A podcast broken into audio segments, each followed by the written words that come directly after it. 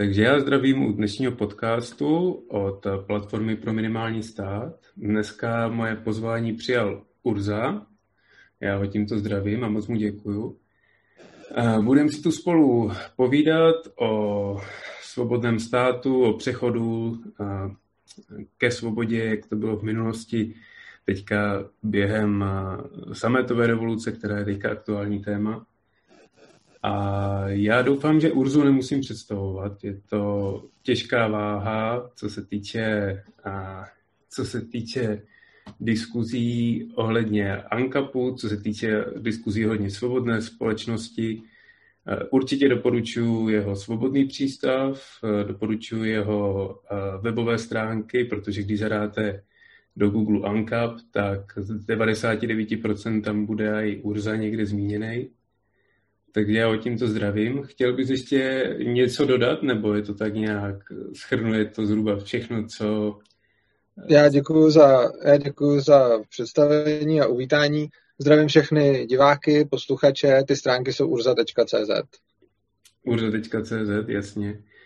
Je tam počtení na hodně dlouho, hodně do detailů se tam zabíráš eh, samozřejmě anarchokapitalismem, protože to je koncept, který není pro každého samozřejmý. Eh, je to naopak pro spoustu lidí hodně složitý si představit, jak bychom mohli fungovat bez eh, státní společnosti a jak vlastně by volný trh mohl ovlivňovat a nastavovat celou společnost, místo toho, aby to bylo, řekněme, obráceně a ten stát reguloval ten trh, tak jak to je teďka. A já bych chtěl začít právě tím přechodem od totality, který jsme teďka nedávno slavili, těch 31 let. Eh, jak ty to vnímáš? Jakoby je to vlastně, protože třeba na mě to působí jako taková započatá nějaký transformační proces, kdy um, je to jenom začátek něčeho dalšího, první krok, směrem prostě od toho totalitního státu, od totalitní společnosti, směrem ke svobodě, ale jako první takový spíš malý krůček hodně a pro spoustu lidí to už byl ten krok poslední a jako nějak dál si tu cestu nedokážou představit. Jak to, jak to vnímáš ty jako volnomyšlenkář a, a představitel toho anarchokapitalismu? Já myslím, že rozhodně společnost, kterou tady máme teď, je svobodnější než ta, která tady byla před rokem 89. A myslím si, že dává i smysl, že pokud tady nějaká generace nebo i víc generací žila v nějaký nesvobodě, dost těžký nesvobodě, tak potom vlastně uh, oni udělali ten krok uh, k tomu, co tady máme teď, vlastně k té demokratické společnosti.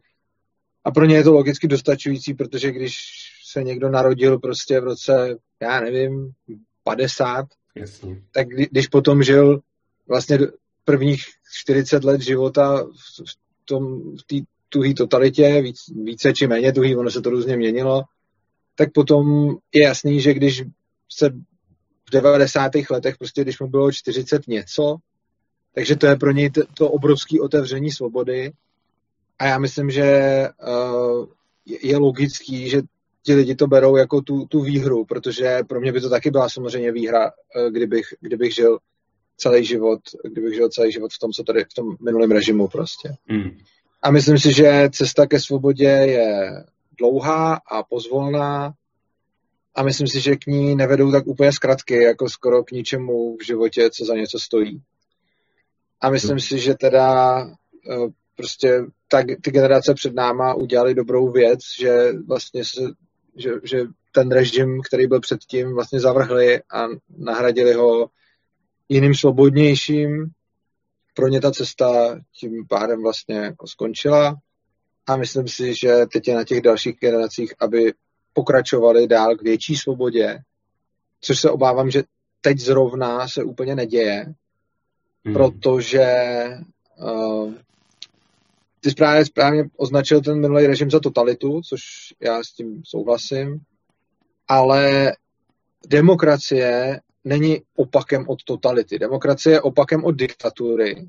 A diktatura a totalita jsou dvě, dvě odlišné věci. S tím, co diktatura je vláda jednotlivce, a ta se s demokracií naprosto vylučuje, tak totalita ne, nemluví moc o tom, jak velká skupina vládne, ale spíš mluví o tom, jak moc stát zasahuje do všech možných aspektů našich životů.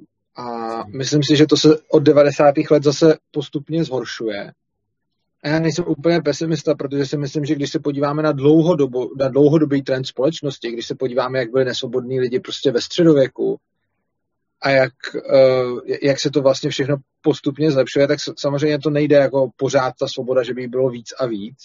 Jsou tam takový jako zuby na, na té míře svobody, bych řekl. Ale rozhodně to, že teď se to od 90. let ta svoboda spíš zhoršuje a blížíme se spíš k té totalitě a my se k té totalitě můžeme teoreticky dostat i v demokracii. Jako ono, ono se to nevylučuje. Jako totalita může být i demokratická.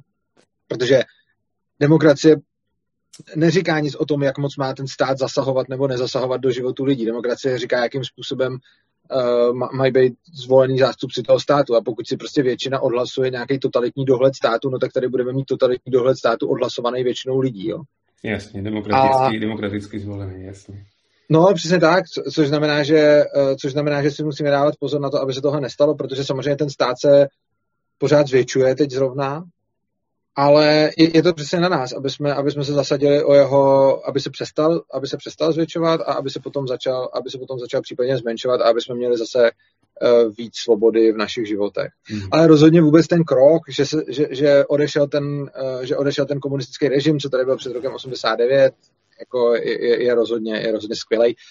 A i když potom ta míra svobody se teď jako snižuje, tak jsme se ještě nedostali, na, nejsme na tom ještě zdaleka tak špatně, jak jsme, jak, jak jsme byli uh, prostě, já nevím, v těch 80. letech nebo 70. dokonce. No. Rozumím, rozumím, ale je dobrý, že zmiňuješ uh, tu aktualitu momentálně. Protože když se člověk podívá teďka kolem sebe na to, jak ten náš stát vlastně řeší současnou krizi a jak řeší, uh, jakoby jaký používá nástroje k tomu, aby řekněme, zasahoval do života jednotlivce, tak je nutno říct, že to je hodně jako hodně vidíme ten socialistický stát, pořád to zřízení, pořád to myšlení vidí, ta osobní zodpovědnost prostě předaná do rukou státu, kde říká, eh, prostě státe chraň mě, já ti dávám zodpovědnost za svoje zdraví a ten stát jakoby plní to nařízení toho člověka, že, jo, že řekne, že řekne, dobře, abych ochránil tvoje zdraví, tak já zavřu tyhle obchody. Jo, nebo abych ochránil tvoje zdraví, tak eh, nesmíš chodit prostě do školy, nesmíš chodit na veřejnost po deváté hodině a tak dále. A, a tak což je, o to, pardon. To se mi zdá, že je pořád jako pod souhlasem té většiny, pořád je to pod, uh, když se podívá člověk na tu společnost, že jako do značné míry s tím lidi souhlasí, že jo? Takže je to taková tady ty, ty uh, demokratické většiny, řekněme. Uh,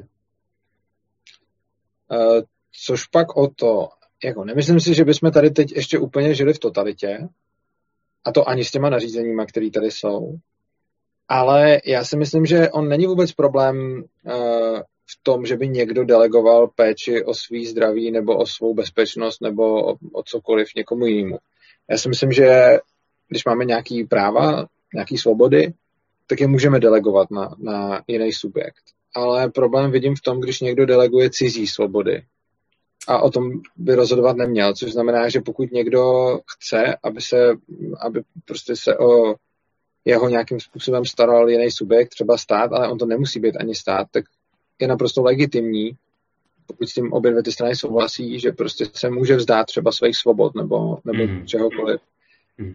ve, ve prospěch toho, aby ho někdo chránil. Ale problém je, že v demokracii se právě často děje to, že většina se vzdá nějakých svých svobod a zároveň obětuje ještě svobody té menšiny a v důsledku toho uh, potom tedy nakládá s, s něčím, co jim jako nepatří. A já si myslím, že um, já si myslím, že ty koronavirové opatření jsou celkem jako spíš zanedbatelný problém oproti tomu, uh, oproti tomu, co se tady děje obecně a jaký je ten, jaký je ten trend celkově. Hmm. Protože jako já si umím představit, že i v úplně svobodné společnosti by nějakým způsobem uh, bylo řešeno to, když je někde nějaká, nějaký prostě nebezpečný virus, takže že nějakým způsobem se to řešit bude. Hmm. Samozřejmě jsem proti tomu úplně globálnímu řešení, který, který tady teď máme. Na druhou stranu si nemyslím, že eh, přijmout z nějaký opatření je, je úplně špatně, ale jako já vidím, já vidím právě ten největší problém v tom, že se bere jako úplně normální, že když se většina lidí shodne, tak může vzít svobody úplně všem, v zájmu toho, aby si třeba zvýšila úroveň bezpečí nebo, nebo něčeho takového. A ono říkám většina lidí, ale ono to samozřejmě není většina lidí, protože je to za prvý spíš většina těch, co přišli k volbám a za druhý ani tam to není většina, protože uh, kvůli našemu volebnímu systému, takže ono ve skutečnosti, jako když se podíváme, jako kolik lidí z celkové populace volilo vítěze voleb, tak to bude prostě nějakých 10 až 15 jako. Hmm. Jasně, rozumím. Takže spíš, abych teda trošku změnil to, ten slovní eh, obrat, který jsem použil, tak spíš řekněme, že vyžaduju po státu službu a ten řekne, abych ochránil tvoje zdraví, tak zakážu tomu člověku, aby chodil ven nebo aby podnikal, že jo, teďka v současnosti. Přesně tak. Jasně. Přičemž já si jako myslím, jako já osobně třeba uh, jsem si na sebe nasadil určitou, jako no ne karanténu, ale prostě hodně v úvozovkách karanténu, ale prostě nasadil jsem nějaký opatření do svého života ještě předtím, než to vůbec vláda nakázala. Udělal jsem to ještě předtím, než byl ten úplně první nouzový stav na jaře. Už dávno předtím jsem omezil nějaký akce, už dávno předtím jsem chodil s rouškou. Potom, hmm. když, ty, když ty opatření ukončily, tak jsem si je taky sám reguloval, kdy si, kdy si to budu ukončovat a jsem jsem já osobně možná i trošku opatrnější, než, než jsou politici. Jo. Takže já osobně spíš uh, dodržuju jako možná sám za sebe přísnější řekněme, opatření, než, ne, než by po mně chtěla vláda. Ale přijde mi vlastně hloupý, že se něco takového chce mm, vlastně po všech, protože já osobně nejsem úplně riziková skupina a když dostanu, když dostanu covid, když se nakazím, tak asi se mi nic nestane. Mm. Ale já sám bych asi možná špatně žil s tím, kdybych nakazil někoho, kdo by s tím mohl mít, kdo by s tím mohl mít vážnější problémy. Nicméně pořád si myslím, že by to mělo být mnohem víc necháno na těch lidech, což znamená, že prostě ten problém se současnou koronakrizí je v tom, že i když bychom měli všichni stejný data a i kdybychom, řekněme, že budeme vycházet ze situace, že tady nebudou žádný prostě jako hoaxy, žádný fake news a ty data budou jasný a i odborný názor bude jasný. A řekněme, že se úplně všichni lidi shodnou na tom, jak je to nebezpečný a co proti tomu funguje, co nefunguje a tak dále. A potom můžeme stát všichni před otázkou například, stojí za to omezit na půl roku nebo na rok svůj sociální život a nějaký další život a tak dále, pokud zvýším svoji šanci, že umřu o prostě jedno procento například. A teď na to část lidí odpoví, ano, to mi za to stojí, a část lidí na to odpoví, ne, to mi za to nestojí. Hmm. A my nemůžeme vůbec říct, která ta odpověď je správná nebo špatná, protože je to čistě subjektivní. Někdo chce maximalizovat dílku svého života a maximalizovat to, že neumře, jiný chce maximalizovat třeba kvalitu toho života i za cenu, že, že ten život bude kratší. Tohle rozhodnutí je podle mě úplně čistě subjektivní a nelze ho implementovat jako zhora centrálně. Ale myslím si, že by ty všechny nařízení a všechny ten přístup k tomu měl být daleko spíš tak, že lidi, jako jsem třeba já, který spíš, mm, řekněme, spíš se chovají celkem opatrně uh, z hlediska, z hlediska toho viru, tak ti se můžou omezit jako sami a můžou si sehnat ochranné pomůcky, můžou se proti tomu chránit, můžou chránit ostatní, eh, můžou prostě se nezdružovat někde, kde, kde bude moc lidí a podobně. A proti tomu zase lidi, kteří mají zájem spíš zariskovat, tak si myslím zase, že jim by v tom nemělo být bráněno, protože ti lidi, kteří jsou opatrní, se můžou pořád od těch ostatních distancovat. A nikdo nikomu jako nebrání nosit jako trojkový respirátor a do těch obchodů prostě chodit v nějaký neexponovaný doby a nikdo nikomu nebrání prostě nechodit na žádný akce, nechodit na koncert a, a tak hmm. podobně. A prostě ty lidi, kteří chtějí volit tu opatrnost, tak můžou a ty lidi, kteří chtějí radši volit to, že budou, řekněme, si víc užívat života, tak, tak taky můžou. A prostě čekáme na to, než přijde třeba nějaká vakcína nebo něco, co, což znamená jako ještě několik měsíců nebo půl roku nebo rok nebo, nebo cokoliv takového. Otázka, jak ta vakcína bude jako efektivní a podobně, to samozřejmě nikdo ještě teď neví.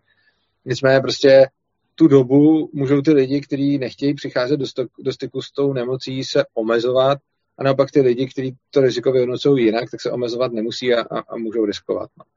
Jasně, a já myslím, že to spolu právě hodně souvisí. Jakoby ten tvůj přístup je pro mě právě eh, dostatečnou reprezentací toho, jak by se lidi chovali, kdyby jakoby neočekávali od státu tuhle službu, tu ochranu toho zdraví, ale sami by byli víc odpovědní za to svoje zdraví, takže to znamená, nebyli podložení tím tím, nevím, tou ochranou toho státu nebo tím zdravotním systémem, řekněme, ale museli by počítat s těmi následky, protože to se mi zdá, že dneska jakoby většina lidí nebere.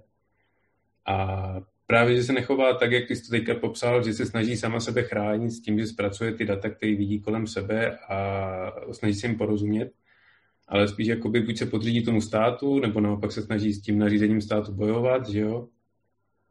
Takže to, co ty jsi řekl, mi připadá právě dost a pravděpodobný vývoj toho, kdyby ta společnost byla svobodnější a víc odpovědná sama za sebe, jestli si rozumíme.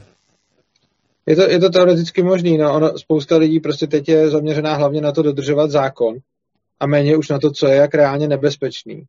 A já se spíš snažím se zaměřovat na to, kdy mi hrozí jaký nebezpečí, případně kdy hrozí jaký nebezpečí okolí. A až sekundárně na to, co, co nám říká vláda, že máme a nemáme dělat, protože vláda musí dát nějaký univerzální opatření, nebo prostě dala. A je a to má být jako poplatný pro všechny za všech situací, ale tak hmm. já si umím jako asi líbí hodnotit tu konkrétní situaci, co, co je riskantní a co není riskantní. A prostě době, kdy nebyl omezený počet lidí v obchodě, tak prostě když jdu do obchodu a vidím, že je tam narváno, tak tam třeba nejdu a nakoupím si jindy, nebo půjdu do jiného obchodu, hmm. se mi stalo.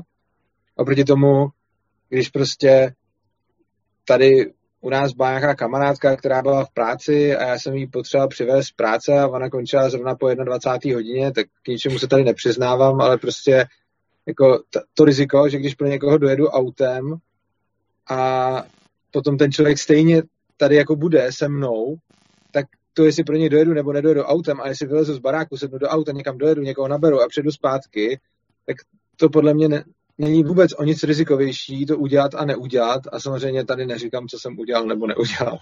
Jasně, ale hlavně ty jsi mnohem líp schopný vyhodnotit tedy to individuální riziko zrovna tedy toho jednoho východu po devátý hodině.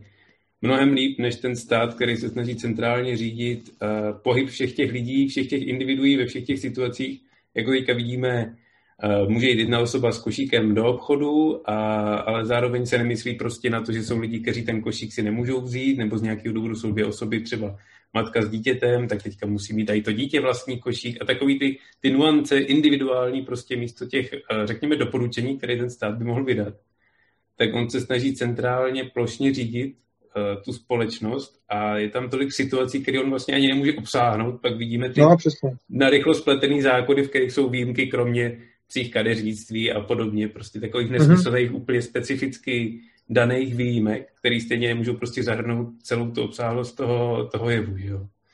No jasně. Plus spousta lidí řekne, dobře, tak vy si to umíte nějak jako to, ale spousta, a, a strašně častý argument, který mi poměrně vadí, je, lidi jsou ale hloupí a většina takhle neuvažuje a kdyby neměli jako ty nařízení od vlády, tak, tak, tak se budou chovat hloupě. No, jako jasně, že se nějaký lidi budou chovat hloupě nebo nezodpovědně nebo něco nedomyslí, ostatně i my můžeme cokoliv nedomyslet, jo, protože prostě všichni děláme chyby.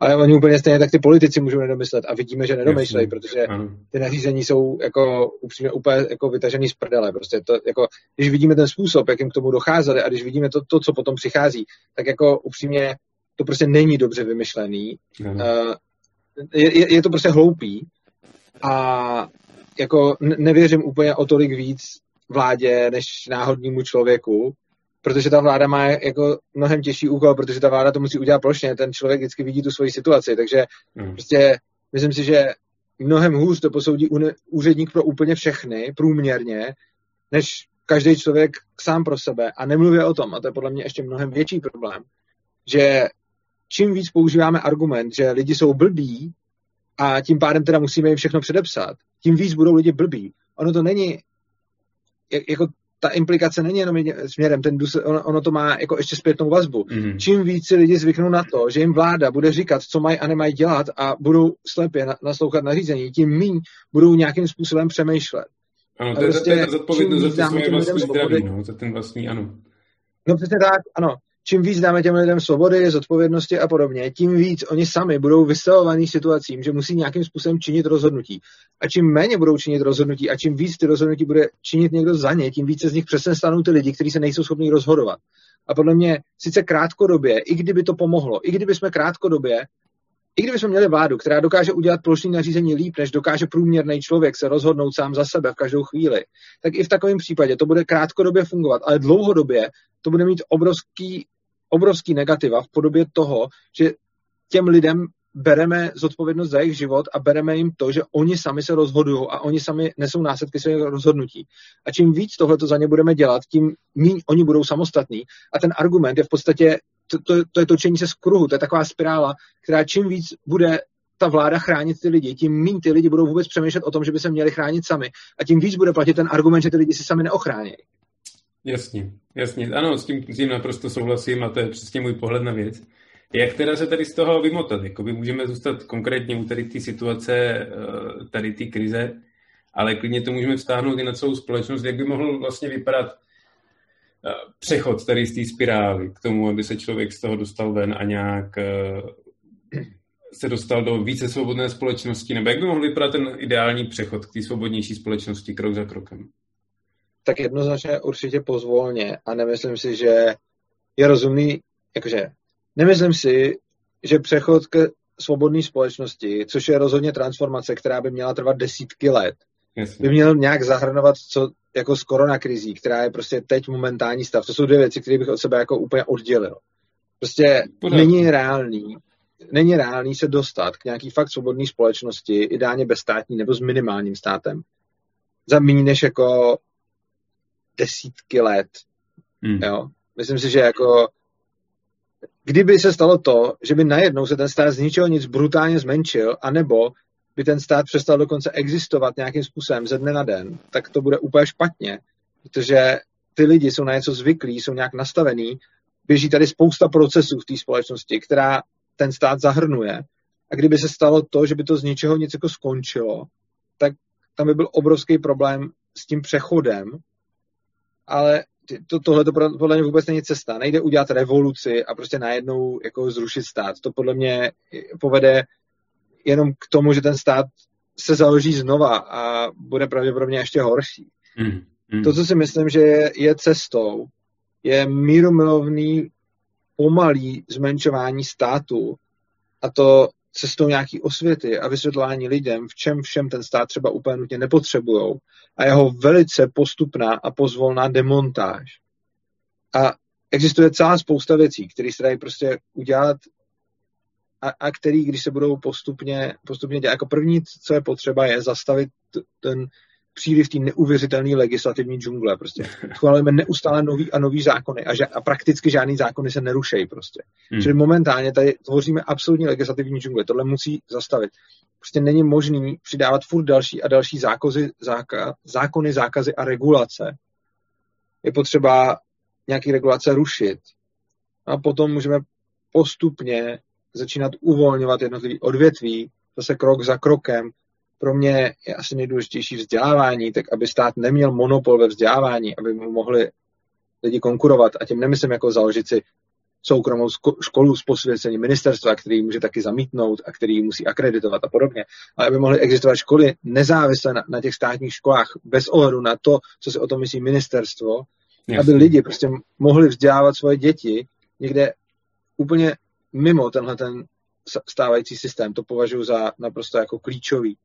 Mm. Za další Super, věc... že na to poukazuješ teďka, díky, že to je úplně perfektní nahrávka, protože příštím hostem, který mi potvrdil teďka účast, je Táta Parťák, jestli ho znáš. Aha, to znám velice dobře. A s ním se budeme právě bavit zrovna o vzdělávání, o svobodném vzdělávání, o tom, jak, ten, jak, ten, jak by se dalo to vzdělávání, řekněme, uvolnit z toho systému, aby... Uh, protože to, ty teďka je v určitých mantinelech, je, jsou tam určitý znalosti, které ty děti se musí nadrtit, že jo, nebo ty lidi.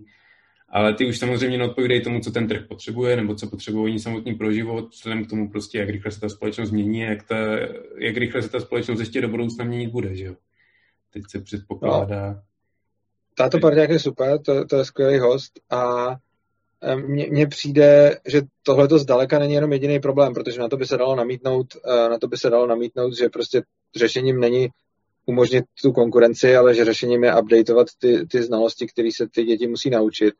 Ale prostě ten problém je úplně jinde. Ten problém je v tom, že v momentě, kdy je v tom odvětví monopol, který reálně nemá konkurenci, respektive má nějakou jako pseudokonkurenci, že si lidi můžou zakládat soukromé školy, ale pořád jenom v nějakých mantinelech zákona a hlavně je musí povolovat ministerstvo, což vlastně znamená, že ten monopolista, ten stát, si schvaluje nebo zamítá konkurenci, což je absurdní a často bývá zamítání tam, kde třeba státní škola má najednou málo žáků a chce si tam někdo otevřít soukromou školu, tak prostě oni sice dají nějaký oficiální důvod, proč je to zamítnuto, ale reálně je víceméně veřejný tajemství, že les, kde se nedá otevřít soukromá škola, prostě protože je tam státní škola a ten stát nechce, aby mu někdo konkuroval, protože potom by měl problém provozovat tu školu, kterou tam, kterou tam má doteď. Což je samozřejmě klasický monopolistický chování a myslím si, že je tam celkově problém toho monopolu, který potom vede k tomu, že vůbec celkově ten systém, jakým se ty děti učí, je prostě špatný. A nemyslím si, že jde jenom o to konkrétní penzum znalostí, který, který tam mají mít, a jde úplně o celý ten přístup a o vůbec kompletně to, jakým způsobem probíhá to vzdělávání. Ale myslím si, že ono to nejde moc dobře narovnat tak, že někdo, i kdybych to byl třeba já, který mám nějaký úplně jiný představy, kdybych teď dostal volnou ruku, co můžu udělat ve státním školství a mohl bych si tam měnit cokoliv, tak to, co bych reálně potřeboval, je, aby mi mohla vznikat konkurence. Protože když já teď přijdu s nějakým, nějakou svojí představou, jak by mělo vypadat vzdělávání, to je zrovna jako můj asi, moje asi jako nej, největší téma ohledně jako anarchokapitalismu se nejvíc věnuju právě tomu vzdělávání a školství, tak i kdybych přišel se svým pohledem na to, jak to má vypadat, tak je zase špatně, kdyby celý stát centrálně nařídil vzdělávat všechny podle toho, jak to já považuji za správně. Jasně. Protože dobře, to, co je potřeba, aby stát umožnil konkurovat a aby tady byla volná soutěž v tom vzdělávání a to je skutečně volná soutěž, tedy ne, že ministerstvo dá pravidla a mantinely a všichni podle nich musí jet, prostě skutečně volná soutěž, aby, to, aby si potom lidi mohli rozhodnout, který vzdělávací model skutečně vlastně chtějí pro svoje děti. Mm. Já ti rozumím a je to určitě s tím souhlasím. Ale pro spoustu lidí je to naprosto jako nepředstavitelná věc. Ale tak to je stejným stylem jako nepředstavitelný pro ně byl konec toho komunismu před, před lety, že jo? Nebo konec prostě různých těch odvětví uh, v té komunistické ekonomice a tak dále. Ano. Eh, jestli se teda můžu vrátit zpátky k tomu přechodu, a ty jsi zmínil i ten jo. minimální stát, eh, jako, jako, já si ho totiž představuju, řekni. Ty můžeš jenom dokončit tu myšlenku, protože mě teď došlo, že jsem vlastně odpovídal na otázku a zabředli jsme do toho školství. Jasně, pokračuj. Jo, no, myslím si, že podobným způsobem by se mělo naložit se všema oborama, primárně umožnit státu, aby mu někdo konkuroval prostě. To je hmm. asi úplně první krok. Čili prostě to samé by se mělo dát udělat ve zdravotnictví, to samé by se mělo dát udělat ve všech oborech, prostě, aby se dalo státu konkurovat. Stejně tak jsou pak nějaký určitý zákony, které by se dali úplně šmahem zrušit. Jako. Hmm. Lze zrušit, lze zrušit prostě třeba zákonník práce. Zákonník práce lze bez náhrady zrušit najednou. Prostě. A samozřejmě to lze udělat tak, že on může zůstat jako doporučení a můžou pořád vznikat jako smlouvy, jako hele, tyto smlouvy mají k sobě dodatek, ten vypadá jako zákonník práce, ale prostě umožnit lidem pod obou straným souhlasem, aby uzavřeli smlouvu, pracovní smlouvu mimo zákonník práce, jo? Neříkám, že to tak všichni musí dělat, ale prostě udělat to dobrovolně, což znamená, že když jsou dvě strany a obě dvě souhlasí s tím, že chtějí být v zaměstnaneckém poměru bez ohledu na zákonník práce, tak aby to bylo možné prostě. Stát, který by prostě nevydával nařízení, a na, ano. ale, ale jakoby doporučení. Třeba doporučení a ano. návody. To samé prostě, já nevím, hygienické normy by mohly fungovat úplně stejně tak jako certifikace. Spousta hygienických norm je úplně postavená na hlavu a zbytečná. 100%. A máme, máme celou spoustu jako restaurací, které splňují hygienické normy podle státu a, a pak máme spoustu restaurací, které je třeba těžko splňují, ale jsou kolikrát ještě mnohem hygieničtější ne, než ty, které je splňují, protože jsou tam takový nesmysly, jako kolik metrů musí být od umyvadla k něčemu a tak dále a kolik metrů musí být od tohohle k tamtomu a co tam musí být. A, a prostě tyhle ty věci, které prostě reálně jako ne, nemusí být splněný. A když to umyvadlo je o metr dál, tak to stejně může být celý mnohem jako čistší restaurace. A zase ty normy můžou fungovat tak, že prostě kdo chce, tak si svoji restauraci zařídí podle norem a řekne, hele, tady mám restauraci podle norem.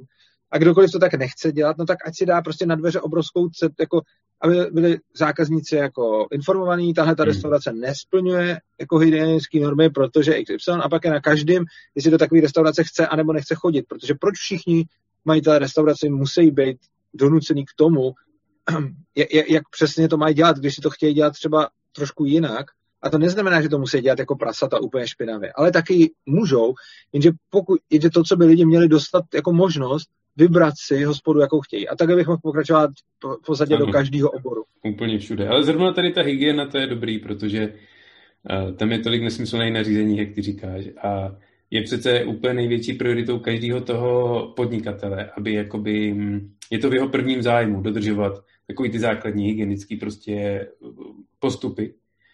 A není jakoby, uh, ne sledovat to, co nařizuje ten stát, ale sám, aby vydával zdravý jídlo, prostě, který toho jeho zákazníka nepoškodí. Protože jakmile on by ztratil tu svoji reputaci, jakmile by, ztratil, jakmile by poškodil toho zákazníka, tak o něj přijde. Že jo? A zničí si, zničí si reputaci a tak dále a prostě končí.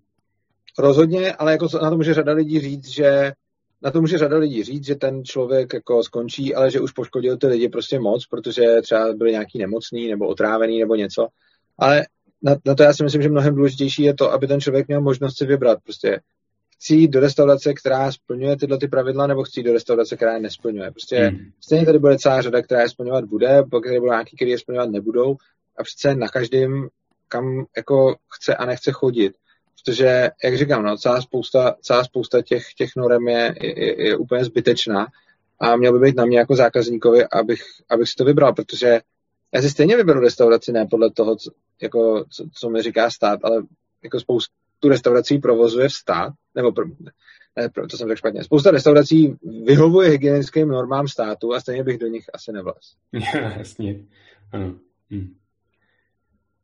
Jo, jo, jenom, že to je super příklad zrovna tady s těma restauracemi. A vím, že moje žena, která si chtěla třeba někdy v minulosti, třeba když se chce stát i ty cukrářem, tak prostě ty normy, které člověk musí splnit a ty nařízení jsou úplně absurdní.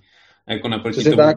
Eh, když jsme byli třeba pobyt v Anglii, teďka pár let jsem tam bydlel, tak eh, je to úplně v něčem jiným, prostě ty jim pošleš na úřad, zakládám, začínám, eh, začínám prostě třeba péct dorty nebo vyrábět marmeládu nebo něco podobného.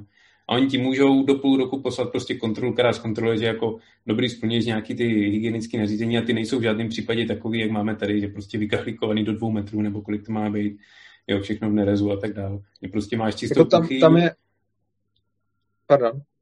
No, že máš čistou kuchyň a že prostě určitě nikoho nepoškodí a případně, a to je ten hlavní rozdíl, oni ti pomůžou jak se s tím poprat, jak jakoby udělat to jídlo zdravější. Místo toho, aby ti okamžitě začali prostě do všeho šťouchat a okamžitě začali za všechno trestat a sankciovat a, a zabírat, tak oni ti pomůžou, jak se dostat na úroveň prostě, kde to bude všechno fungovat správně, kde prostě budeš vyrábět to jídlo zdravě. No a tady ty, ty, ty hygienické normy spoustu restaurací a zařízení prostě poškozují, protože prostě já jsem jako na vlastní oči viděl prostě nějaký jako majitele, kteří říkali, hele, já tady můžu vydávat jenom studený jídlo, já bych ještě rád lidem dělal jako teplý toasty a pohřál bych jim polívku. Ono to hygienické jako ne, ne, není nic, oni tam nechtějí vařit, oni jenom chtějí prostě podávat teplý jídla, který už jako v podstatě, no ale prostě ne, nemůžeš podávat teplý jídlo, pokud na to nemáš úplně jako nesmyslně vysokou byrokratickou certifikaci. Hmm. A, a, ale studený podávat prostě můžeš, jo. Tak, takže tam jsou, tam jsou takové jako nesmyslný odskoky, že prostě se buď vejdeš do nějaký škatulky a když se do té škatulky nevejdeš tím, že chceš dávat jedno jídlo navíc jinak než to, tak musíš splnit najednou jako neuvěřitelně moc, který stojí neuvěřitelně moc peněz, což potom nakonec jako zhorší celkově tu službu, která je hmm. poskytovaná zákazníkovi, protože buď se tam nesmí dávat prostě jako teplý jídla, byť teplý jídla ohřátý z nějakého polotovaru nebo prostě cokoliv, jako ne, nemůžeš prostě dávat teplý jídla. A nebo, když jo, tak musíš věnovat spoustu peněz do toho, aby si vyhověl nějakým normám, což zase jsou peníze, které si mohl vydat do něčeho smysluplnějšího pro toho zákazníka. Mm-hmm. Jo, jo, 100% souhlasím, jako takhle, takhle to vidím taky. A já bych teďka odešel zase dál kousek od toho tématu těch restaurací, už jsem to nakousnul před chvílí. A to znamená, my jsme se bavili o tom přechodu, o tom přechodu vlastně dalším kroku ke svobodné společnosti, od, od té od role státu a tak dále. Takže řekněme, že ta transformace, jak jsme teďka bavili, by byla postupným rozvolňováním, prostě řekněme nějaké doporučení na místo na místo státních nařízení, ta možnost volby, prostě kde stát ti dá volbu, uh, jestli ty chceš nebo nechceš dodržovat různý nařízení, že jo? Tak je spíše jo. prostě na úrovni doporučení. A já tady v tom vidím právě v tom přechodu k té, uh, řekněme, k té, tak utopie je ten ANCAP, nebo řekněme ta cílová, někde daleko, daleko za těch 150 let, že jo. A tak vidím jednu, jednu z těch fází, že by měl být určitě ten minimální stát, že jo, který eh, je, řekněme, logický krok, logický krok jakoby před, před, eh, před tím dalším rozvolňováním té společnosti. No, já s tím souhlasím. Jo, tak to je super, to se asi shodneme, teda, že to je vlastně jenom předchůdce. A zároveň mi připadá ale, že do určité míry uh, i z toho Ankabu by zase potom mohlo vzniknout a tak dále, že se tam systém může různě mísit, uh, ale je to vyložení čistě hodně o definici, ten rozdíl mezi, mezi Ankapem a mezi minimálním státem do určité míry. Jako já tam vidím jeden podstatný rozdíl a to je v dobrovolnosti. Uh, jako pro mě je ta hranice dobrovolnost. Do, dokud, ať už se to jmenuje jakkoliv, je jedno, jestli se tomu bude říkat minimální stát, nebo jestli se tomu bude říkat volnotržní firma, nebo jak se tomu bude říkat. Prostě pro mě ten obrovský rozdíl je v tom, dokud to lidi násilím nutí, aby se na tom podíleli, aby to financovali, a nebo, nebo ne prostě. V momentě, kdy jsou ty lidi násilím nuceni a nemůžou udělat jako opt-out, Mm. A, a taky dokud to potírá konkurenci. Takže prostě pokud to má, pokud si to uzurpuje monopol a pokud to uh, nutí lidi násilím, tak je to podle mě stát a v momentě, kdy to, to nedělá, tak je to jako firma.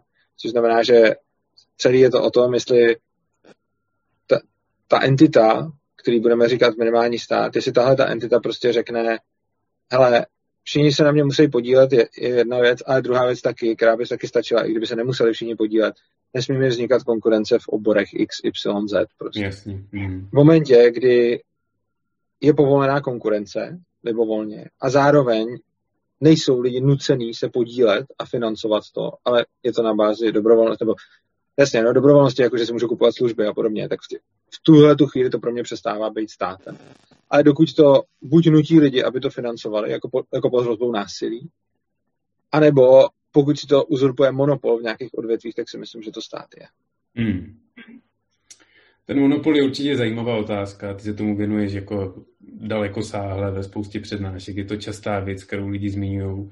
Monopol na násilí, že ten stát by měl mít, nebo i ten i ten anarchokapitalismus a volnotržní společnost, nebo jak tomu budeme říkat, nezabrání tomu vzniku nějakého uh, lokálního monopolu a tím už vlastně zase z ní vzniká stát, zase už tam vzniká nějaký protostát začátku. To si úplně nemyslím.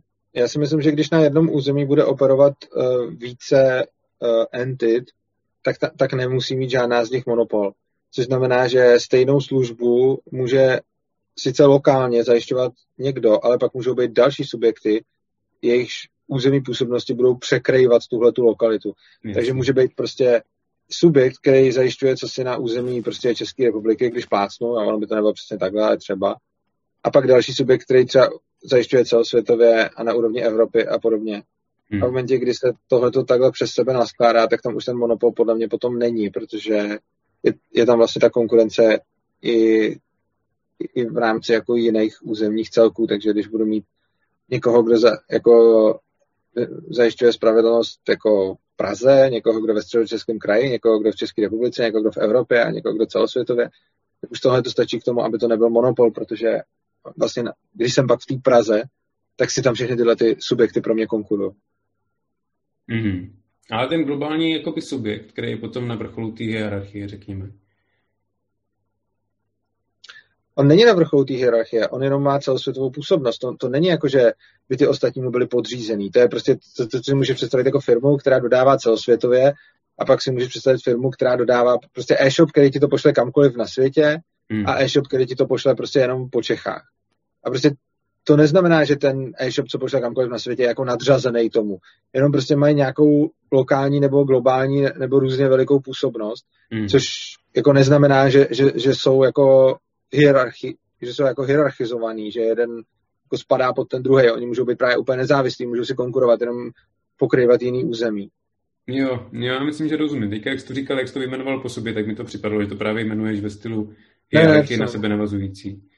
Jo, to ale... jsem asi řekl, to jsem asi měl jako jmenovat v jiném pořadí nebo tak, ale prostě ne, nemyslel jsem to jako hierarchicky. Hmm. Myslím, že jdeme od nejmenšího subjektu lokálního, řekněme, k tomu největšímu. Jo, šel jsem od nejmenšího který, subjektu, který ale zároveň na největší, největší zdroje, největší pole působnosti, to znamená největší jakoby sílu na tom trhu.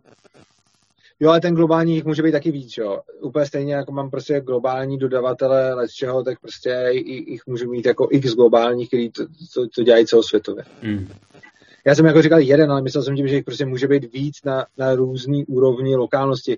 Jako lze si to představit jako jakoukoliv jinou službu, kterou prostě máme kdekoliv, tak, tak jsou prostě, jako kdy, když jdu a chci si prostě koupit, já nevím, cokoliv, tak to můžu buď koupit prostě u obchodníka nějakého lokálního nebo globálnějšího a na každý ty úrovních pravděpodobně mám i víc. Hmm. Já ti rozumím, asi bych se radši vyhnul případ úplně, úplně konkrétním příkladům, protože těch může být mraky. Okay. A už jsem to viděl v diskuzích, že ty vždycky máš nějaký konkrétní příklad, na kterým se to dá všechno ukázat, nebo naopak někdo se ti snaží podsunout nějaký konkrétní příklad. A jak by si poradil volný trh zrovna tady s tímhle a s tímhle s touhle věcí specifickou, Jo. A to mě docela baví řešit takovýhle otázky. No. Je, je, to ale na hodiny a hodiny. Jako to, je, no. už to je vidět, že toho materiálu je spousta na rozebrání, takže to bych klidně nechal na každý si to nejde zvlášť. Okay. Tohle to, jak si to ale jmenoval, tak mi připadá, že předpokládá tady ten pozvolný přechod a globálně jakože celosvětový, že v podstatě nemůže... Ne, ne, ne nepředpokládá. Hele, ber to jako příklad. Zjevně z toho, co vidím z svých reakcí, tak to bylo hodně zavádějící. Ber to jenom jako příklad. Není to, že by to takhle mělo být, ani že by to takhle muselo být. Bylo to prostě jenom ukázka toho, jak by to mohlo být. Ono se můžeme zastavit kdekoliv. Ono můžeme mít prostě jeden na úrovni Prahy, jeden na úrovni středočeského kraje a jeden na úrovni prostě České republiky. To je, to je jedno prostě. Hmm. Myslím, to, myslím to jako příklad a ne, nemusí to mít to, to, tohle to. Prostě já jsem to takhle řek a zřejmě to asi nebylo úplně, úplně nejšikovnější vyjádření, protože jsem tím evokoval určitě jako úplně jiný věci, než jsem chtěl, ale prostě to, co jsem tím chtěl říct je, že prostě nebude mít jeden subjekt pod sebou jedno město, ale že může mít víc subjektů pod sebou stejný město a hmm. některé hmm. subjekty můžou mít pod sebou víc měst, když to řeknu takhle, na té lokální úrovni. Hmm. Ale může být samozřejmě jeden subjekt, který má pod sebou eh, jedno město a ty tam sám jakoby bez, bez konkurence. Jako teoreticky ano, ale nepřijde mi to úplně pravděpodobný, respektive jako málo kde se v málo kterém oboru najde to, že by někde byl jako úplně jenom jeden subjekt, pokud by to byl volný trh a nebylo by to to, že je tam státem nakázaný jako jeden subjekt. Hmm. Jakože strašně málo kdy se stane, že by fakt byl někde jenom fakt jeden subjekt. Jako je častý, že je někde jeden obrovský subjekt, který je největší a který má třeba většinu trhu a pak jsou tam nějaký menší, nebo je někdo, kdo je výrazně větší než ostatní a nemá ani většinu, protože ty ostatní dohromady mají většinu. Ale jako málo kde je fakt jenom jeden subjekt. Mm. Nebo ne, ne, nic mi teď nenapadá, jako. No, no, tak jestli chcem teda nějaký konkrétní příklad, tak třeba Amazon, ten je hodně, řekl bych, dominantní celosvětově, co se týče, co se týče doručování, nebo... No samozřejmě, a má jako spoustu konkurentů, že jo? Má spoustu Čiže konkurentů, jako je, jasně. Není, je třeba není... největší, ale můžu se bez něj obejít. Ano, ano, to je jasný. No. To je fakt. Eh, já myslím, že tohle jsme pokryli, pokryli dobře. Teď bych se chtěl teda uh, zeptat na tu věc, na který se asi zásadně neschodneme, a to je ten základní příjem, jako by cesta k tomu, k té více otevřené společnosti, nebo um, Myslím si, že největší problém tvůj, když my jsme spolu diskutovali početu, byl právě tady s tou, uh, s tou představou základního příjmu univerzální. Chceš k tomu něco říct na úvod, nebo Tohle jako mě na, mě na základním příjmu, já si mám jako obrovský filozofický problém. Jako druhá věc je, že podle mě ekonomicky to nedává úplně smysl, protože by ta částka byla moc malá na to, aby mohla dělat to, co... Prostě propagátoři základního příjmu říkají, že je dobrý, aby člověk na ten základní příjem a potom se mohl rozvíjet nad to a nemusel by teoreticky nic dělat s tím základním příjmem. Problém je, že tohle to nevychází jako matematicky, že prostě když se vezme rozpočet státu a vydělí se počtem lidí, tak, tak, tak to, co vyjde, je prostě směšně málo na to, aby to, aby to tohle to pokrylo. Jo. Ale to je jako jedna věc. Nicméně, i kdyby se to ekonomicky, ale to není můj jako hlavní problém s tím. Jako, I kdyby jako společnost je furt bohatší, takže i věřím tomu, že jednou přijde den, kdy bude společnost tak bohatá, že by tohle to jako ekonomicky šlo.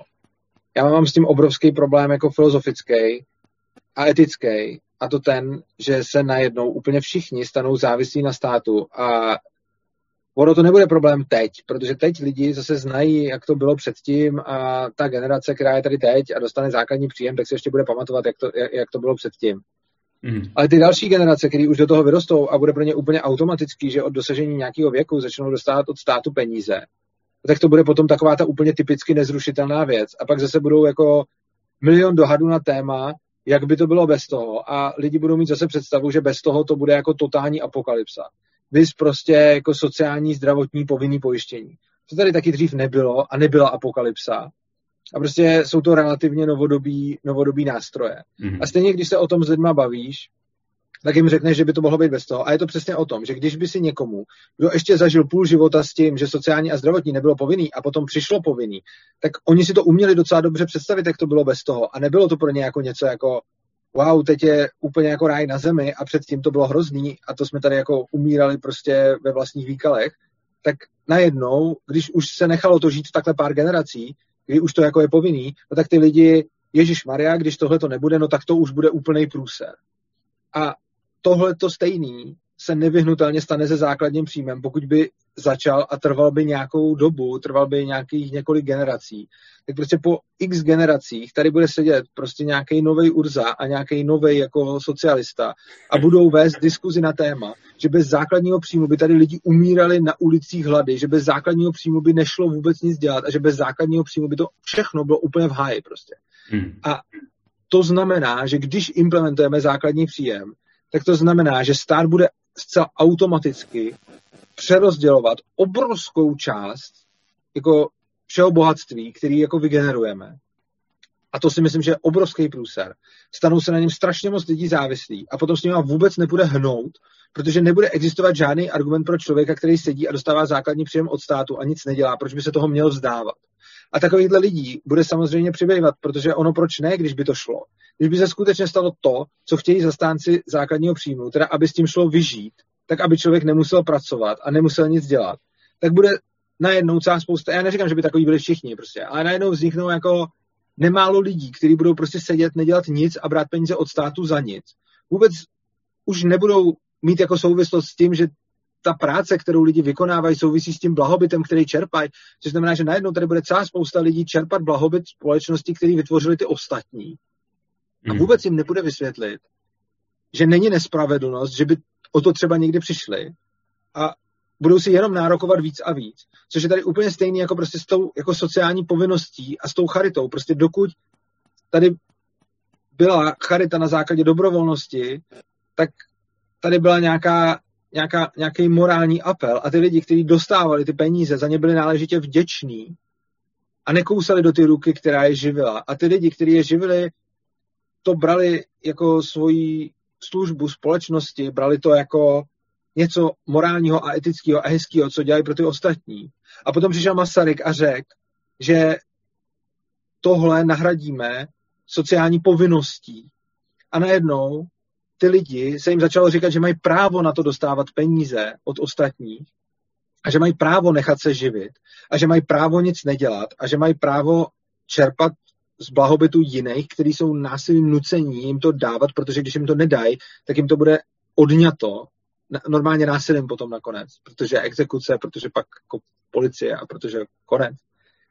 A ty lidi přestali být vděční za to, že jim to někdo dává, protože najednou už to nebylo jako tohle máte jako dar, ale je to, je to vaše právo. A ty lidi si, si volají po tom právu a volají si po zvyšování toho. A já z toho vůbec nevidím ty lidi, protože on je to naprosto logický chování. Celá spousta takzvaných jako pravičáků viní tyhle a říká jim, to jsou ty paraziti a to jsou ty socky a to jsou ty, co jako parazity Já si to nemyslím.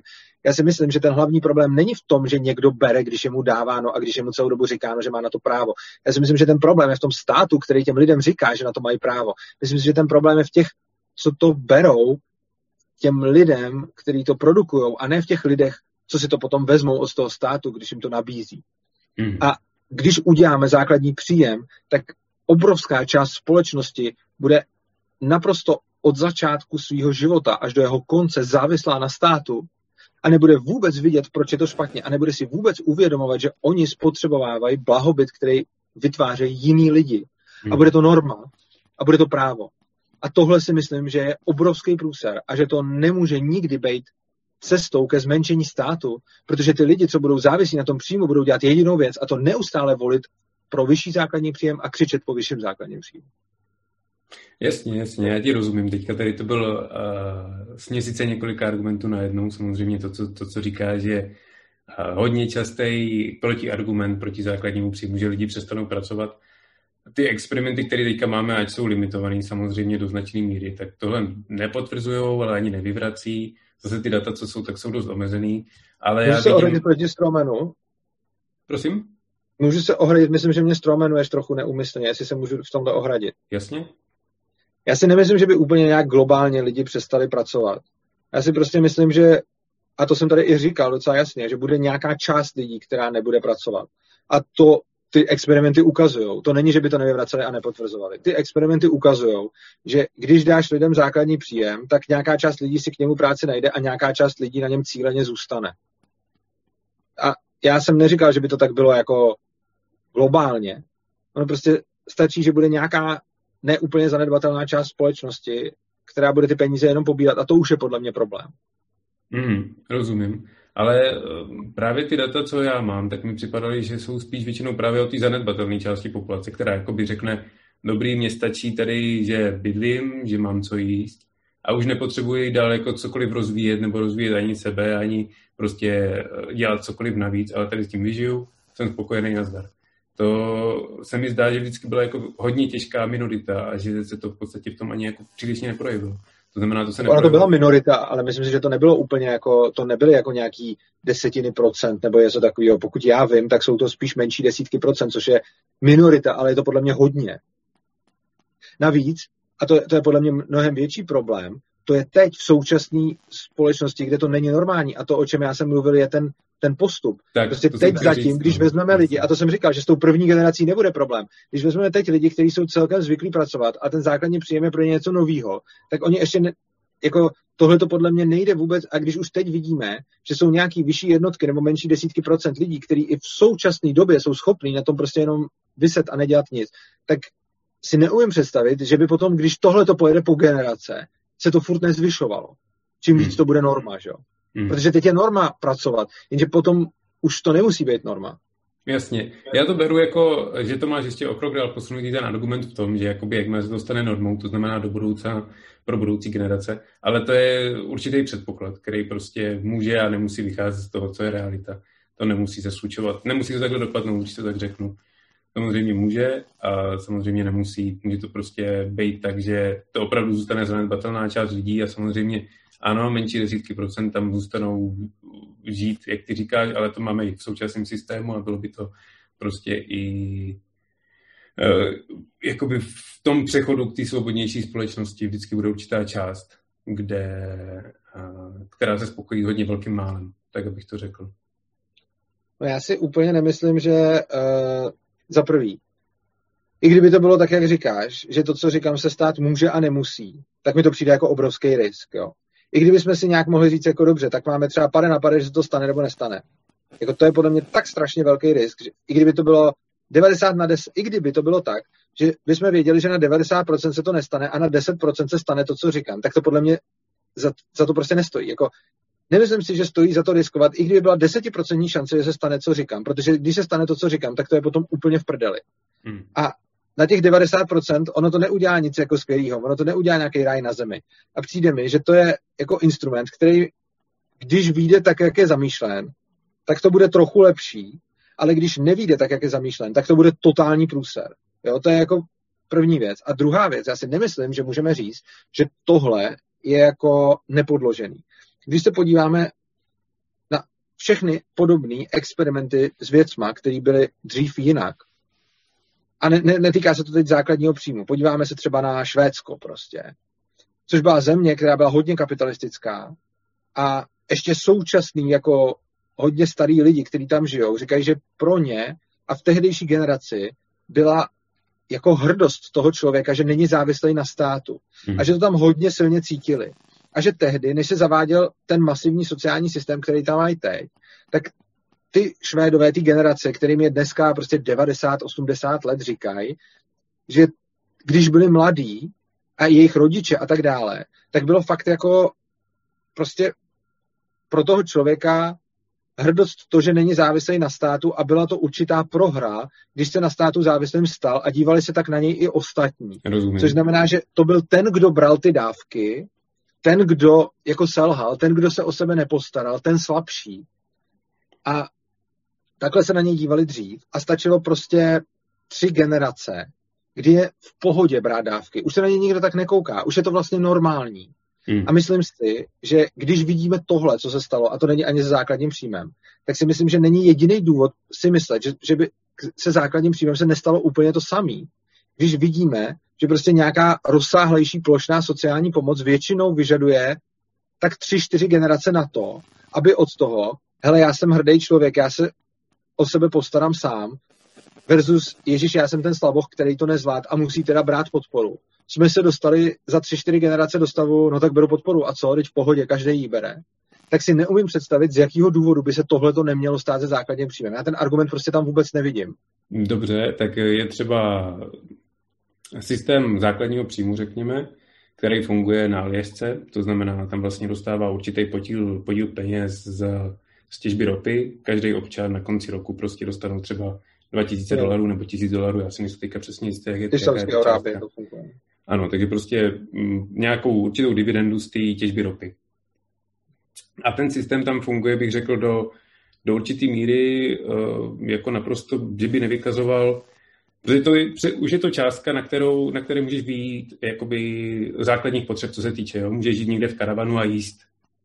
A stejně se tohle tam neděje. Nejsou lidi, kteří by vyloženě žili jenom, nebo samozřejmě jsou tam lidi, kteří jako určitě z toho víc čerpají nebo mají to jako větší procento přímo než jiní. Ale na druhou stranu ten systém tam funguje pořád dál. Je to pořád dost jakoby konzervativně uh, orientovaný stát v rámci USA, co se týče. A jakoby tam mi, ne, se, mi nepřipadá, že by ten základní příjem jakkoliv poukazoval na to, co ty vlastně teďka si tvrdil, že by ty lidi to brali jako a, nějakou to je možná, možná to je jenom jiný úhel pohledu, protože ty říkáš, že to je závislost na, na státu, oni to zase berou tak, že mají podíl na tom, co ten stát, na vlastně přírodním bohatství státu, v kterém žijou. Ty no, protože skutečně mají a protože to, co říkáš, je úplně jiná situace než tahle. Protože to, co ty popisuješ, není jenom na Aljašce, ale to je úplně jiný princip. Tam je přesně to, jak říkáš, to není závislost na státu. To je, že oni prostě pobírají nějaký dividendy mm-hmm. z nějakého nerostního bohatství, který tam prostě je a který mm. se dělí mezi lidi. A tenhle ten objem je neměný, respektive závisí na ceně ropy a závisí na, na, na tom, kolik toho vytěží a tak dále. Ale prostě je to poměr, je, je, jsou to peníze, které nedostávají jako že by jim je jiný vydělali a pak se to přerozdělilo. Tohle jsou prostě peníze, které jsou z toho nerostního bohatství a ty peníze se rozdají těm lidem. Takže hmm. prostě mají štěstí, narodili se na nějakém dobrém místě a rozdali se jim jako peníze. Stejně jako my máme teď štěstí, že jsme se narodili v bohatém státu a ne někde prostě jako v Africe, v Indii, jako ve slamu. Ale prostě někdo se někde narodil, tak má štěstí, že, že něco tak dostává nějaký bohatství. Jenže tohle podle mě není ten případ. On nemá proč se potom ten člověk za to nějak stydět nebo mít nějakou hrdost nebo něco takového, protože on si to prostě bere a ne, není tam důvod, proč by tohle mělo značit nějaký selhání, protože taky neznačí, protože prostě každý dostane nějakou, každý dostane nějakou část. Ale je obrovský rozdíl mezi tím, když se ty peníze napřed vezmou těm lidem, kteří jsou produktivní, protože tahle ta část, která jde z ropy, tam není ani nějaký každou chvíli hlasování o tom, jestli se to bude zvyšovat, nebo jestli se to bude snižovat, nebo co se udělá s daněma, nebo, nebo tak dále. Prostě tam máš nějakou, nějaký přírodní bohatství, který vykazuje nějaký počet peněz, ten se rozdělí mezi lidi mhm. a tím to končí. Ale to, co by bylo základní příjem v kombinaci s demokracií, by bylo neustálý hlasování a handrkování se o tom, jestli bohatý už jsou moc bohatý a kolik by měli dostat ty chudí. A každý politik, každý blbej politik bude slibovat, že zdaní víc ty produktivní, aby ty neproduktivní dostávali vě- větší část. Což bude tvořit neustálej jako třídní boj v té společnosti, kdy každý se bude snažit kupovat ty voliče tímhletím způsobem. A tomu podle mě nemáš jak zabránit. A z toho důvodu, a, a stejně tak z toho důvodu sociální dávky, které bereš jedním lidem a přerozděluješ je druhým lidem, jsou něco úplně jiného, než když na nějakém území máš ropu a všem lidem rozdělíš peníze z té ropy. To, to jsou podle mě úplně neporovnatelné situace. Ty to bereš jako něco úplně jiného, ale dá se dívat na, řekněme, moderní technologie a na rozvoj robotiky a blahobytu, který vlastně teďka zažíváme, jako na určitý dědictví předchozích generací, který vlastně vzniklo na základě práce našich předků, takže samozřejmě tvoji předci se na tom podíleli, moji předci se na tom podívali. A tenhle technologický boom teďka zajistí určitý uh, rozsah práce, která bude převážně robotická, takže mluvíme třeba autonomní kamiony, jo, který vydělávají peníze tím, že jezdí sami. Jo, to není, nemůžu říct, že to je vyložení danění práce lidí, když ten kamion jezdí sám, samozřejmě tam někdo, kdo ho musí koupit a tak dále. Ale jakoby uh, moje prisma na to je, že ty vlastně jdeš od, z toho, vychází z toho bohatství té společnosti, stejně jako oni vychází třeba z toho bohatství té přírody. Takže ta technologie je jakoby ropa současnosti, jestli si rozumíme. Rozumíme, ale podle mě ten argument má dvě zásadní chyby. První, tohle to může říct o úplně každém technologickém pokroku. Prostě dřív museli chodit lidi jako s pluhem po poli a pak přišel traktor prostě.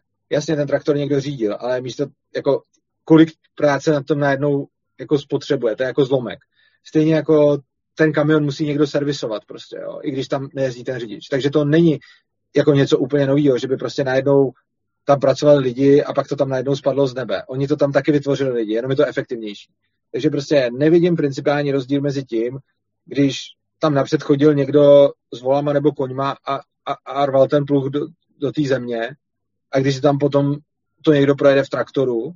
tak tam nevidím principiální rozdíl mezi tím, jestli ten kamion teda řídí ten chlap od začátku do konce, anebo jestli ho někdo odservisuje a pak ho vypustí a nechá ho jako jet. Tohle je podle mě stejný. Takže ten argument, proč by se to mělo dít zrovna teď kvůli robotizaci práce, je podle mě lichej z toho důvodu, že eh, k automatizaci dochází od jako zemědělské revoluce, jo. takže prostě jako už jako tisíce let tady dochází k automatizaci práce. Takže ne, nevidím důvod, proč by to teď mělo být nějak jinak. Jo. Jako, je spousta věcí, které dřív muselo pracovat prostě na tom jako 100 lidí a teď to zvládne jeden. Přesně. Nebo, no, ale tohle je to samé. To není jako, že by kamion najednou vůbec nepotřeboval lidi. On stejně bude potřebovat lidi, jenom to, co předtím dělalo 100 lidí, teď bude dělat 10 lidí prostě. A jiných, jo. Ale, ale je, to, je to stejný princip. Jasně, a... ale jako jak chci říct, že ta produkce vystřelí vlastně tak nahoru a ten podíl těch lidí na tom trhu práce bude vlastně tak minimální, protože když se podíváš na ten seznam těch odvětví, který teďka do budoucna, já nevím, v následujících dvou, třech dekádách budou tedy tím eh, tou robotizací, tou automatizací, příchodem prostě umělé inteligence, to znamená chatbotů, no, který to... máme dneska. Jestli bych se ještě mohl vyjádřit k dru- ten druhý bod, než se dostaneme k tomuhle, protože já už potom bych nestihl reagovat, jestli by ti to nevadilo. Jasně, běž do toho. Jo, dobře. Já jsem chtěl říct ještě druhou věc k tomu, co jsem říkal předtím. Já jsem říkal, že tam jsou dva argumenty. Jeden je ten, co jsem řekl, ale druhý je pak ještě jeden.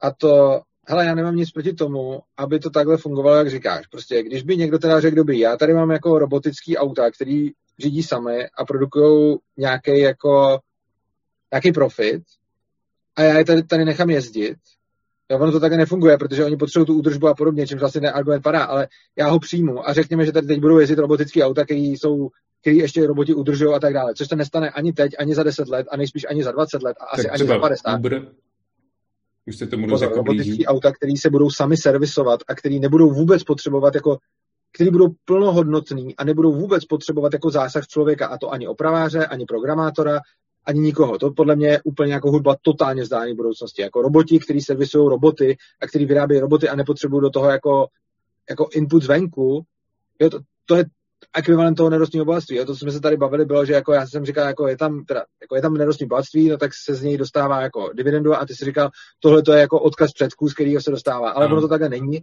protože ten odkaz předků je jenom z efektivnění práce. Ale ne, není tady žádný okruh, který by jako najednou bez lidí dokázal generovat hodnotu. To tady ještě nemáme a ještě dlouho nic takového nebude prostě.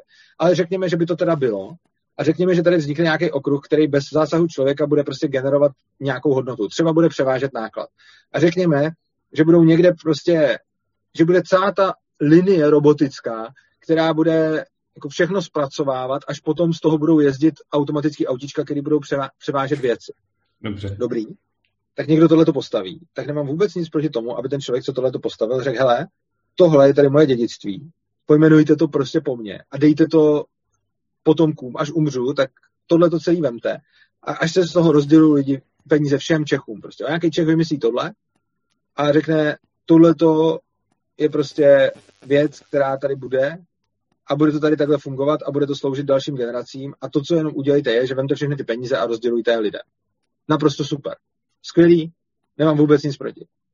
Ale tohle je to, na co to zastánci jako základního příjmu často hrajou, ale ono to není ono, protože kdyby to bylo takhle, tak nemám nic proti tomu, ale k tomu není potřeba ten stát a k tomu není potřeba to přerozdělování, k tomu prostě stačí, aby kdokoliv, kdo má tuhle tu myšlenku základního příjmu, potom teda se strojil ten jediný systém, který sobě stačně generuje hodnotu a nepotřebuje k tomu žádný lidi a bude to tady potom už prostě dál fungovat a jako v pohodě a nic proti tomu.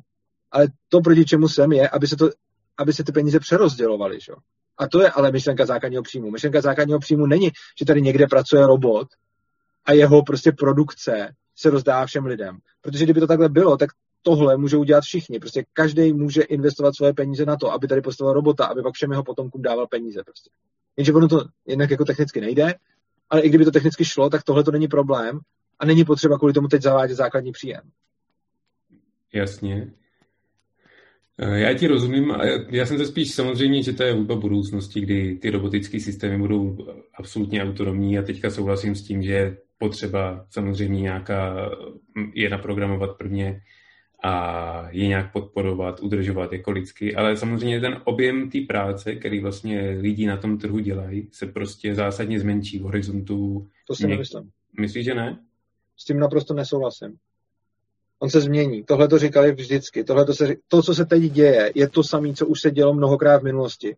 Dělo se to, že prostě lidi potřebovali chodit za tím pluhem a potom přišel ten traktor. Dělo se to, že lidi potřebovali prostě řezat dřevo ručně pilou a potom byla, pak byl hammer s pilama, kde to prostě našmykali na základě nějaký, nějaký jako síly vody. Pak byl mlín, který musel být u řeky, ale pak přišel parní stroj a ten mlín se vytvořil prostě někde úplně mimo řeku. Jo. Byla celá spousta takovýchhle věcí, kdy se zdálo a kdy to i ty lidi říkali a kdy prostě byly úplně přesně tyhle ty alarmistické věci. Prostě teď už nebude potřeba tolik lidský práce a bude to v Ale vždycky se stalo to samé. Úplně vždycky se stalo to, že, ty, že ano, ubyla tahle ta část lidské práce v nějakých segmentech. A pak přibyly úplně nové segmenty, které předtím vůbec neexistovaly. A my nevíme, jaký segmenty to budou, stejně jako to nevěděli tehdy. Prostě ještě ve 20. století, na začátku 20. století, na konci 19. třeba, mně se hrozně líbí ledaři.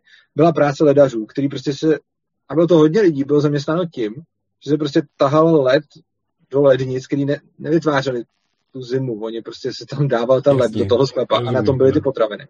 A ledaři prostě tenhle ten led museli jako někde brát, někde pak ho rozvážet lidem, prostě dopravovat jim a celá spousta lidí pracovala v segmentu ledaři.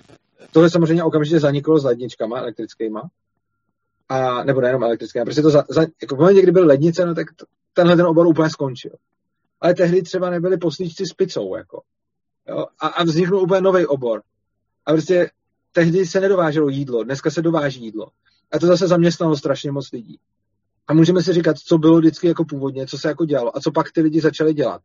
A oni prostě máme nějakou kapacitu a v 19. století si nemohli lidi dovolit dovážet jídlo, protože prostě nebylo tolik lidský práce na to, aby byli poslíčci s picou, prostě, protože to bylo logisticky blbý, protože to bylo celkově blbý a protože to prostě nefungovalo a nebylo na to dost kapacity, protože by si to každý nemohl dovolit. To si mohli dovolit králové. Ty měli teda poslíčky s pizzama, měli svoje jako kuchaře a tak dále, ale prostě ty si mohli nechat dovážet jídlo, jaký chtěli, ale prostě to bylo jako zlomek lidí. Většina lidí pro to jídlo tvrdě dřela a pak se ho nějak doma udělali. Teď jsme se dostali o level dál, o 100 let později, kdy si to jídlo nemusíme ani pořádně doma dělat a prostě stačí mít nějaký jako rozumnější plat a dělat nějakou úplně jinou práci. A to jídlo si můžu nechávat každý den dovážet. A, to, a není to zase tak drahý, aby si to jako Jasně, že je to dražší, než si třeba sám nakoupit a uvařit si to, ale prostě není to něco, co by si ne, jako nemohl nikdo dovolit. Jako dneska si strašně moc lidí může dovolit prostě nechat dovážet jídlo. Mm. Jo? A, a je to celý nový obor. A já nevím, co bude za 30 let za úplně nový obor, co nám dneska bude připadat absurdní. Protože kdyby se z 19. století zeptal lidí, prostě jako chcete postička s pizzou, tak řeknou jako, ty jsi magor, prostě, my chceme, aby nám tady nechcípla koza a máme milion lepších věcí a chceme prostě, aby dělat něco, aby nám tady neplesnivily brambory a, a to, a prostě nechceme postička s pizzou, protože nám k ničemu. Ale společnost se transformovala a za sto let tady nejsou ledaři, ale jsou tady postičci s pizzou. A až tady nebudou prostě lidi u montážních linek, protože to za ně budou dělat roboti, tak tady budou jiní lidi, kteří budou jako dělat zase něco, co se třeba ani nemusí vůbec týkat údržby těch robotů, co může být prostě úplně jiná práce, o který teď nevíme, že by si lidi chtěli dovolit prostě. Mm. Jo? A, a, a my nevíme, co, jako kdo to bude a co to bude a co to bude za profesi. A prostě když se podíváš na to, jaký byly profese jako 100 let zpátky a jaký jsou profese teď, tak jako jasně, někdy se překrývají, ale je tam jako úplně enormní masa lidí, která dělá něco jiného. A tyhle ty jiné věci jsou věci, které byly lidem před 100 lety. Za první by ani nenapadly, že by se to dalo dělat. A za druhý, kdyby jim někdo řekl, že by se to dalo dělat, tak by řekli, že to je kravina a že to nepotřebují, protože je to zbytečný, protože teď řeší jiný problémy. A my, až se překlopíme do toho, že za nás budou dělat část prostě práce roboti, tak budeme zase řešit úplně jiný problémy a tím se vytvoří další místa, které teď ani nedokážu popsat. A kdybych tě je teď popsal, tak ty i diváci si řeknete, Ježíš Maria, to je úplně jako Absurdní, jako, to nepotřebuji. Já ti, prostě. já ti rozumím, co myslíš, chápu tvoji pointu. A jenom chci říct, že samozřejmě stalo se to v minulosti a já nechci být nějaký armista, který volá jako pozor, prostě všichni přijdou o práci, konec světa. Ale chci říct, že to, když se to dělo v minulosti, tak zaprvé ten přerod jako nebyl vždycky hladký. Nebyl, no to spíš naopak, že se, ten přesun těch lidí do měst a tak dále. No, Průmyslová revoluce to je jako docela temný období lidské společnosti. No to právě není. Průmyslová revoluce je skvělý období lidské společnosti. No, já, co se týče sociální, mě... co se týče té sociální stránky, že to vytržení z těch Ne, co se týče sociální stránky, tak to bylo Průmyslová revoluce je v našich státních školách spojovaná s dětskou prací a těma těma věcma. Ale průmyslová, ale to je úplně absurdní. Průmyslová revoluce je to období, který ukončilo dětskou práci. Tady byla dětská práce od vždycky. Ty děti makaly na těch polích prostě. A pak se to všechno srotilo do těch měst a ty děti tam makaly v těch továrnách chvíli a pak to mohlo skončit. A prostě ta sociální stránka průmyslové revoluce byla, že se dělo to, co se dělo už dávno předtím, že ty lidi neměli co jíst, že ty lidi byli nemocní, že ty lidi žili v blbých podmínkách, že jim byla zima, že, že měli obrovskou umrtnost při porodech, že, že museli makat už, když byli malí, že prostě žili fakt těžký život ve fakt těžkých podmínkách, celý středověk prostě. Jasně. Potom přišla průmyslová revoluce, kdy žili taky v těžkých podmínkách. A ne jako v těžších, to nebylo, že by se ty podmínky jako zhoršily. Jediný co, tak když se o tom vyučuje, tak se prostě nemluví o tom, že ty podmínky předtím byly úplně stejně blbý, jako v té průmyslové revoluci. Jasně, že je blbý pracovat 12 hodin denně jako v továrně. Ale ono je podobně blbý pracovat 12 hodin denně na poli.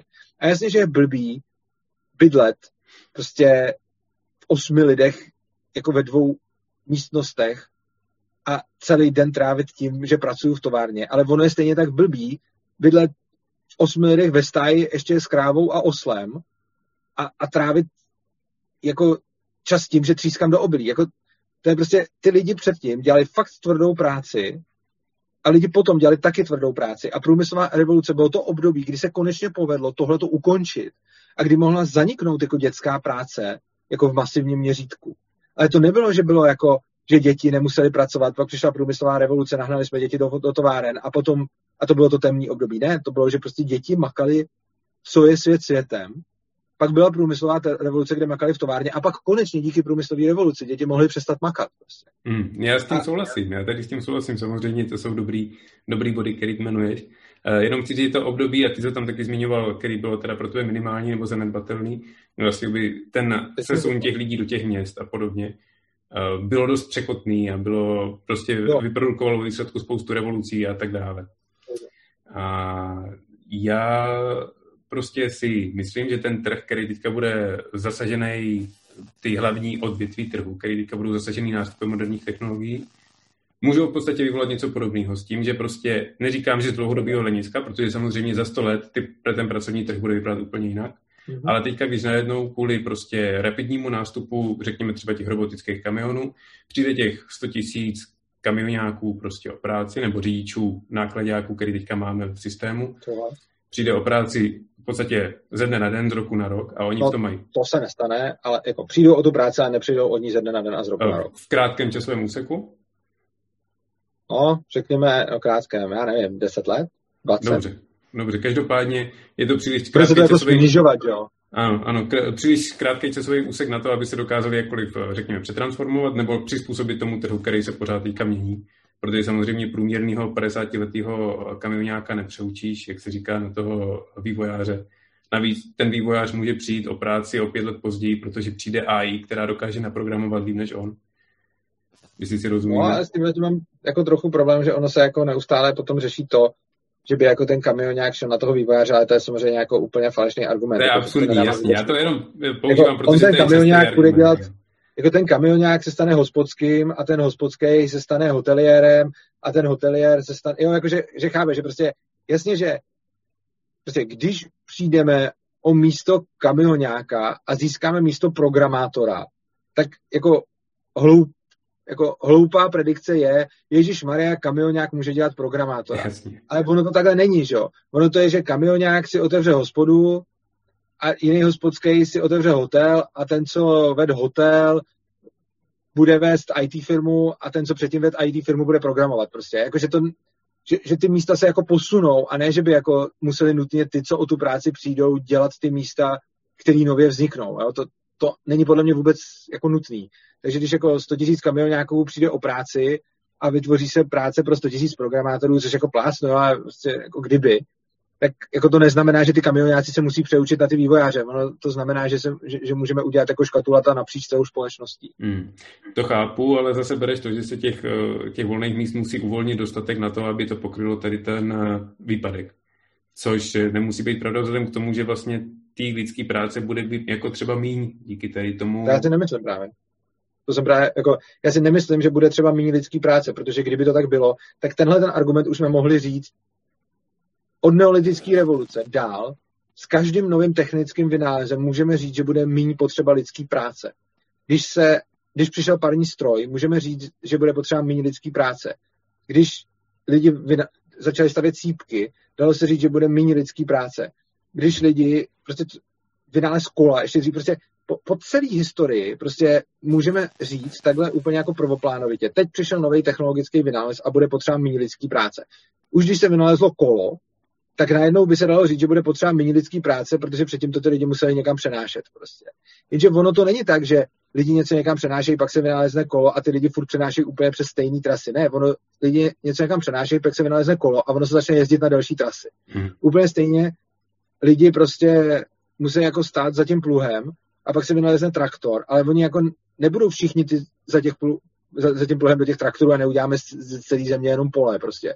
Ono, ty lidi jdou někam úplně jinam, takže já jako ostře nesouhlasím s predikcí, že bude potřeba méně lidský práce, protože lidské potřeby jsou prakticky nekonečný.